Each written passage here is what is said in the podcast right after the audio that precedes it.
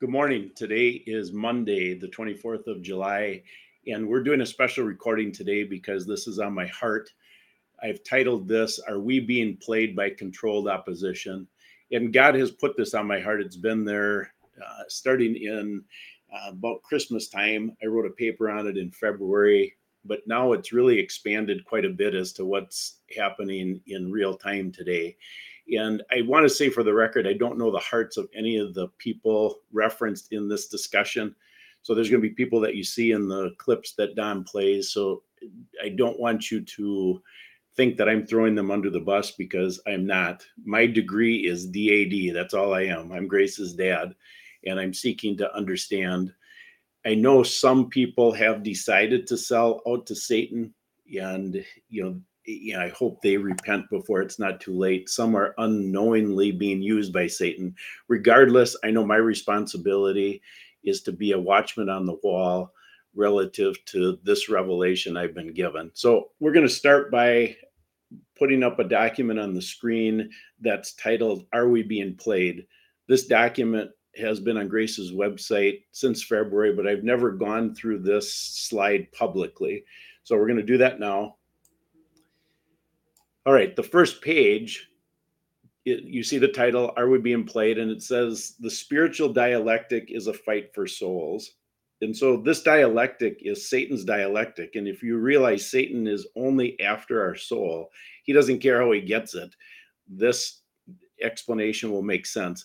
Don, I actually want to show the picture right at the bottom right now so people see where we're going. So, what's being presented to us is the great reset on the evil side and then the great awakening on the less than evil side but they're calling it the light side and they're claiming it's good. And i want to show you through today's program and the explanation of this particular handout that it is really a another side of the same satanic coin. So we'll go right from the top now don.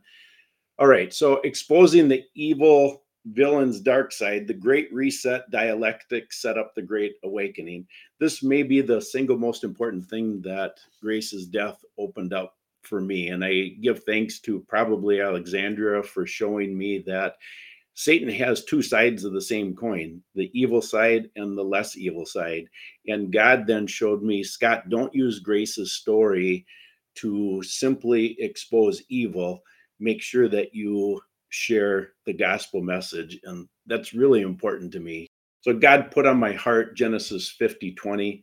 What you meant for evil, I meant for good, the saving of many lives. And grace has been uh, instrumental in saving lives physically and spiritually. And I'm I'm humbled to be used in that process. So what does what does this mean? Say uh, Satan's evil dark side. So we see this evil agenda being exposed. So, Died Suddenly, that documentary by Stew Peters did a great job. Dr. Ardis continues to do a great job sharing what he has found that this whole COVID thing is not a virus. Uh, the hospital murder lane, which I'm in, uh, the banality of evil shows that this is a much bigger idea than COVID. And then even Tucker Carlson has brought up child trafficking before Fox fired him. And so it wasn't the sound of music that brought this to our attention. In fact, this has been brought to our attention and covered up by the Franklin uh, um, cover up back in about four decades ago. So then, why is this evil side being exposed? Because it ushers in the light side from the same villain. And that's the Great Awakening, which preys on our recurring idol. What's our recurring idol? The desire for men to provide safety and security we want to do anything other than rely on God. And I call it out because when there's no repentance, it shows that the patriot movement movement is not from God. Our sinful nature wants to judge the actions of the players as good and bad. That isn't what God cares about. He cares about the heart. So QAnon, let's just talk about that for a minute. It shows our propensity to look for someone, a person, to save us versus standing on truth how can you believe in someone who hasn't renounced the jab? Doesn't make any sense. So light is their common theme. God says Satan will masquerade as an angel of light. And that's what I am being called to explain today. And how is this possible? What they do eh, this is, is a brilliant strategy of Satan. And it was first exposed in the garden, Genesis 3. You can read it. I'm going to reference that a little bit later. It gets our attention on distractions.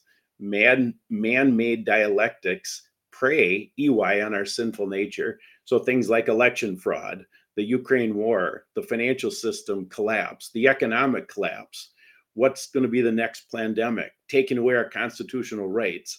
All these dialectics get us focused on the the next thing that they keep sharing through propaganda so that we take our eye off the ball which is god and our responsibility is to god and he tells us specifically don't participate in this world he says Satan is the prince of this world, and we're called to be in the world, but not of the world. So, how do we do that? We speak truth to power, we call out evil, we share the gospel, we disobey lies, we test everything against scripture. Those of you who have been watching what I've been sharing for a while know that grace died because of my fear.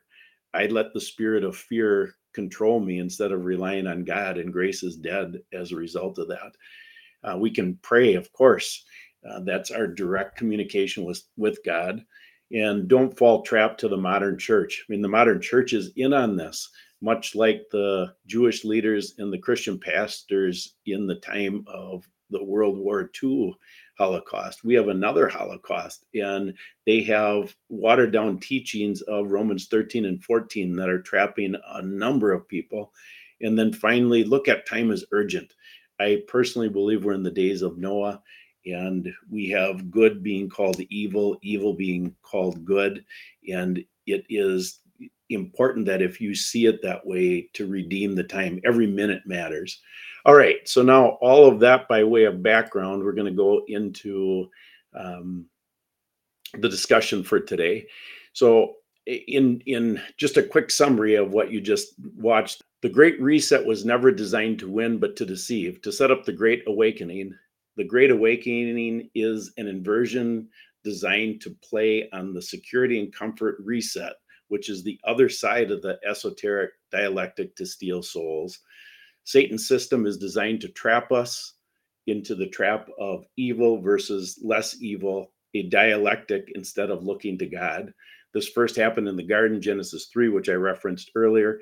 And in Genesis 3, what Satan offered was the tree of the knowledge of good and evil. And good was in quotes. So he offered Eve the tree of the knowledge of evil and less evil. God always offered the tree of life, which is wisdom. The tree of knowledge is man's chase to figure out a way to solve a God problem. All right, so I'm going to jump into some examples that are happening in real time today that shows this whole dialectic situation in the controlled opposition that I believe it is. So, Don, can you pull up the Rand Paul clip first? We now know the names of the three workers, the researchers at the Wuhan Institute of Virology who fell sick with COVID like symptoms around November 2019. And they are Ben Hu, Yu Ping, and Yan Zhu. Do you think Ben Hu is patient zero? I think there's a very good chance he is. And I think there's a very good chance that this revelation should seal the conclusion that this came from a lab. There really shouldn't be much question after this. Okay, so that interview went on to Rand Paul saying, quote, I do think it came from a lab. I think it was in all likelihood an accident because obviously, if the scientists got infected, they wouldn't have wanted to be infected. He said this in the same interview that was just played with Sky News host Sharri Markson. He also went on to say, quote, it's an example of how we need safer conditions, but also more scrutiny of this. The fact that they never published it, yeah, it could have been a smoking gun. All right, so is that the smoking gun? No, this sets up this thing was never a virus. So by claiming it is a virus and leaked from a lab, that sets up an amnesty solution that we can now have a safer lab so that this never happens again. All right, we're going to play a clip from David Martin next. Go ahead, Don. So morality was suspended for medical countermeasures. And ultimately, humanity was lost because we decided to allow it to happen. Our job today is to say no more gain of function research, period. No more weaponization of nature, period. And most importantly, no more corporate patronage of science for their own self interest unless they assume 100% product liability for every injury and every death that they maintain. Thank you very much. Okay, so this clip is from a presentation in front of the European Parliament in May. And so you hear the conclusion. If these big pharma people have 100% product liability, we can let them go into the future. Well, this is, I, I can hardly grasp that. The only person who could play sheriff is the government, and the government is in bed with Big Pharma. In fact, they already tried this. In 2009, Pfizer received a $2 billion penalty. And you just think about that. And when I look at that now, I see it was that $2 billion penalty, a psyop to show us our government is able to take care of big pharma versus being in bed with big pharma. Obviously, they've shown their cards with the whole COVID psyop. All right, we'll go to the next clip, Don.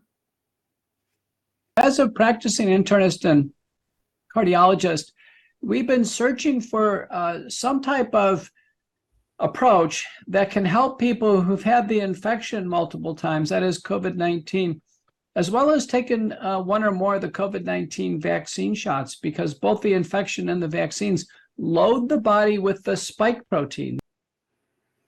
Okay, so this seems innocent enough. However, in January of 2021, Brook Jackson exposed Pfizer and exposed that this supposed vaccine was never a vaccine. It was a prototype and a bioweapon. So no testing ever needed to be done. So it is hard for me to grasp how somebody can still call this a vaccine. So that's the the issue there. So I see that vac- the vaccine culture seems to be an underlying theme that is wanting to be pushed, and I think I know why. If you process what's what's happening now, there is 100 million Americans on Medicare and Medicaid before COVID, there were only 62 million Americans on Medicare and Medicaid. The excuse before COVID is we have to manage that uh, bureaucracy because it accounts for 39% of the US budget. Now it's over 50% of the budget. So, how do we manage that bureaucracy? Well, we can manage it by killing people who are receiving benefits from Medicare and Medicaid. And no better way to do that than convince them of a safe vaccine. All right, let's go to the next one, Don. I guarantee you, you can find Big Pharma's hand in every step of this. Every step. And I want to know when we're going to have true congressional investigations into the mass murder that occurred in these hospitals. Okay, so now Tom Renz, this was from May. He jumped into the medical murder lane, which is the lane that we're in, and is calling for a congressional investigation. All right. Well, so what's wrong with that? Well, I'm going to have Don bring up the Obamacare section 1553. Now I'm going to read right from that and come back to explain and connect some dots. So, Obamacare section 1553 says the government may not subject an individual or institutional healthcare entity to discrimination on the basis that that entity does not provide any healthcare item or service furnished for the purpose of causing or for the purpose of assisting in causing the death of any individual, such as by assisted suicide, euthanasia, or mercy killing. All right, so Congress passed this law and refused to appeal it. So the Democrats passed it unanimously. The pub, the Republicans refused to repeal it. So what does that tell you? We can't have a congressional investigation of hospital murders because they put hospital murders on the agenda legally on March 23rd of 2010. So how would Congress ever find Congress did something illegal? It doesn't make any sense. Process what happened on November 14th of 1986. That's when the National Childhood Vaccine Injury Act was passed and signed by Ronald Reagan into law. How has that worked out? People are being killed, maimed, and there's no liability. So when you call for a congressional investigation anytime that's called for in especially in today's environment I, I cannot i cannot get there all right so then you think about all of these guys are smarter than i could be on my best day by tenfold but the mainstream media has left all of this um, by the wayside you have to go to alternative media to even get into these type of discussions but a couple of weeks ago in the on June 20th, NBC News jumped into the game. So Don, this is a little bit longer clip, but it's worth hearing all the way to the end. So this is a four minute clip. Go ahead, Don. Marisol Perez had a virulent case of COVID and pneumonia when she arrived at this HCA hospital in 2021. She was just 42 years old. I kept getting moved from room to room. The rooms got smaller and smaller. The last room I was in, that's that's where the worst of it was. I could feel myself dying. Doctors put her on a ventilator and into a coma. But after kidney failure and a series of mini strokes common in COVID, about a month after her admission, staff began urging her mother, Alma Salas, to transfer her daughter to end of life care and let her die. I felt like he was trying to pressure me. Hey, do you really want to live your life taking care of your daughter in a vegetative state for the next 30 years? I just looked at him and I said, I'm not going to do it. I'm, I'm not going to let her go. Another time, she says, six or seven HCA staff members gathered at her daughter's bedside, urging her to end her treatment. One nurse, Salas says, was very aggressive and came in repeatedly. She got really angry. I was like taken aback. The pressure Salas describes exists at some of HCA's other 170 plus hospitals. Staff are pressed to get patients into hospice, where life saving treatments are withdrawn, and the incentive is not necessarily patient care, but the improvement of hospital performance metrics. This, according to six nurses and 27 doctors who've practiced at 16 HCA facilities in seven states and who spoke to NBC News because if a patient dies in hospice, even in the same hospital bed, their death will not be counted in the hospital's mortality statistics, a key factor used by those who rate hospital quality.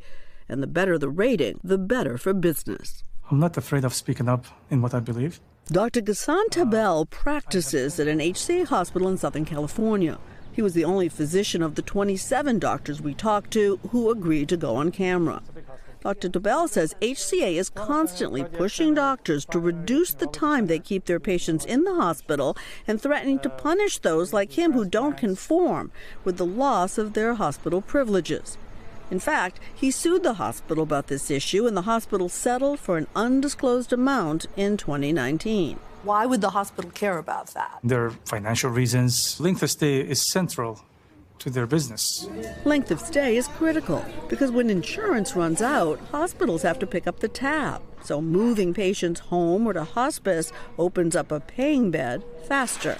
I met with administrative uh, personnel and they said, regardless of the reasons, I have to find a way to lower these numbers. Are you saying they really didn't want to hear about exceptions? They would superficially ask me why, but didn't seem to be interested in the real reasons. The 26 other physicians we spoke with agree. People can stop their care at any time, but to coerce somebody, to force somebody to do something, you're breaking many boundaries, crossing many lines. And, and, and that's what I would have strong objection to. It is critical, he says, that families and patients understand the consequences of going into hospice. When you deny care that is life saving, that, I mean, basically took away life. Hospice care is appropriate in many cases and is being used more and more, but the growth rate of hospice transfers at HCA facilities is roughly double the national average. Were you aware that the compensation that the head of HCA receives, Sam Hazen, is tied to keeping the death rates low at his hospitals? Wow. No, I had no idea.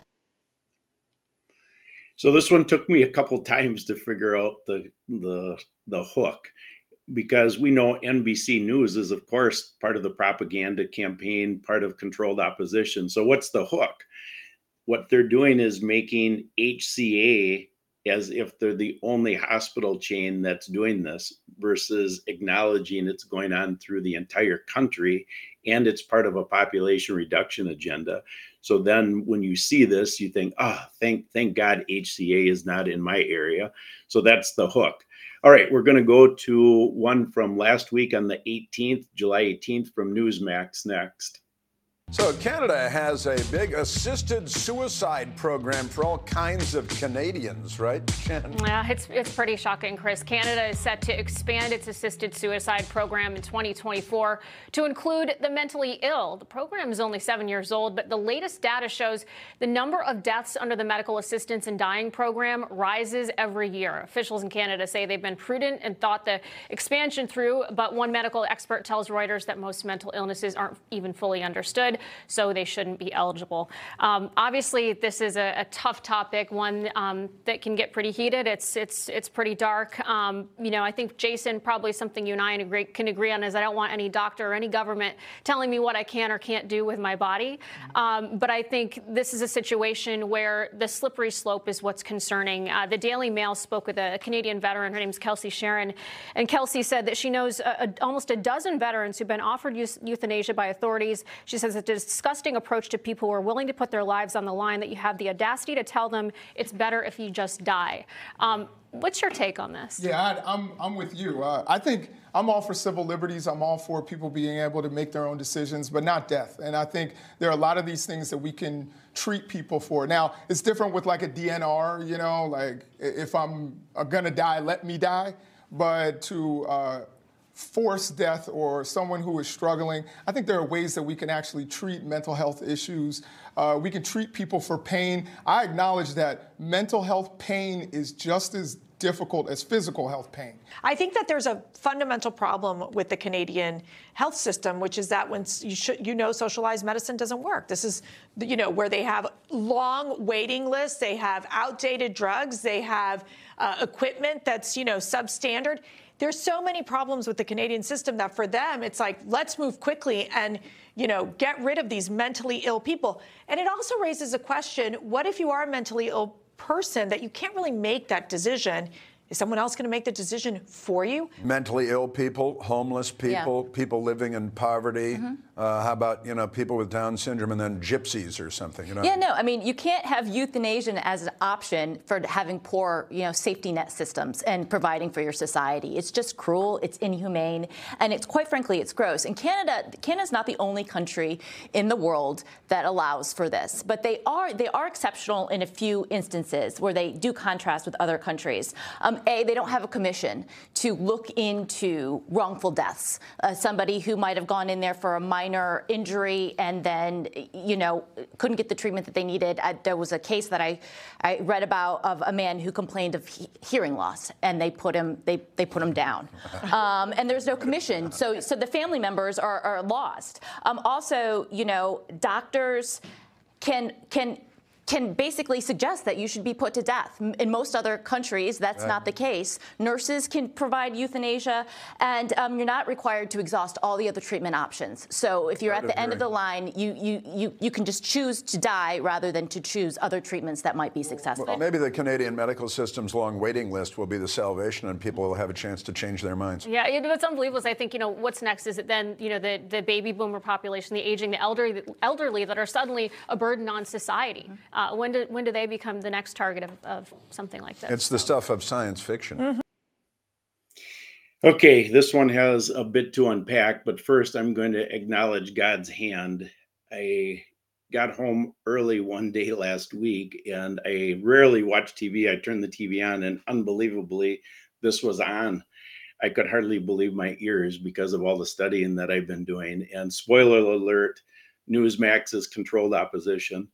Once Fox went into, onto the evil side. So remember what this dialectic is is evil versus less evil. So we've got on the evil side all the alphabet networks in this paradigm, and then we only have Newsmax stands alone. So they set this up by taking Newsmax off of Dish Network, and now you know they everybody started supporting them. So then they're set up as the perfect um, controlled opposition, the less evil side. So now, as we peel this thing apart, we see that they're throwing Canada under the bus. Well, I already showed you Obamacare. Obamacare beat the Canadians to the punch. Our country is the best country in the entire world at projecting our sin onto everybody else why we do something more nefarious. So, this is a clear example of the lesser of two evils only pointing to Canada. In fact, they point out a couple of different things that uh, it's just shocking to me. They said, well, we, you know, Canada doesn't have a commission. So we, in our country, we have what's called the Joint Commission. This is the accreditation organization for hospitals. Well, we sent Grace's story and complaint to the Joint Commission completely, you know, they do nothing. You know, they're all in on this, folks. Uh, then they also said in Canada, nurses can write scripts for euthanasia. Well, on June 1st, the governor of Hawaii passed legislation because there weren't enough people dying. So he passed legislation to allow nurses to write the scripts for euthanasia. So the United States is all in on this. Don't think that we're not. In fact, we're the ones leading the charge. All right, the last thing I want to show you is a tweet. This came from uh, last week on July 16th. And I'm going to pull this up on my screen at the same time you do, Don. So go ahead. All right. So this tweet from uh, Peter McCullough says cancer virus found in COVID shots. So there's a whole bunch of things here. First of all, cancer. So cancer is Eh, we're programmed relative to cancer and this is what's going to happen when people come to grips with 100 million people on Medicare and Medicaid, that 70% took the jab, the cancer rates are going to explode. They already are exploding. But the cancer cancer is caused by poor nutrition.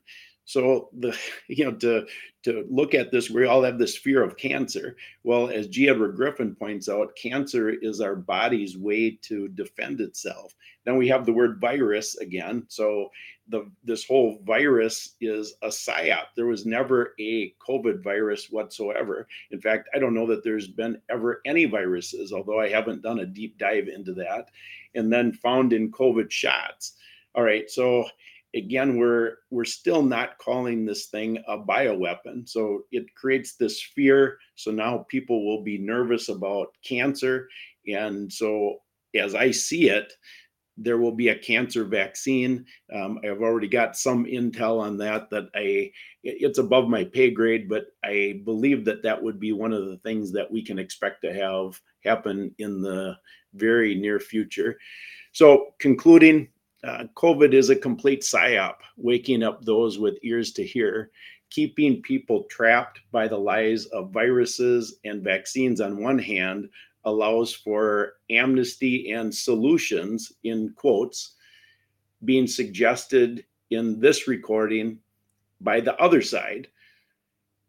All the while, the esoteric move to something even darker, setting up the quote light side solution is being prepared at the same time. How do I know that?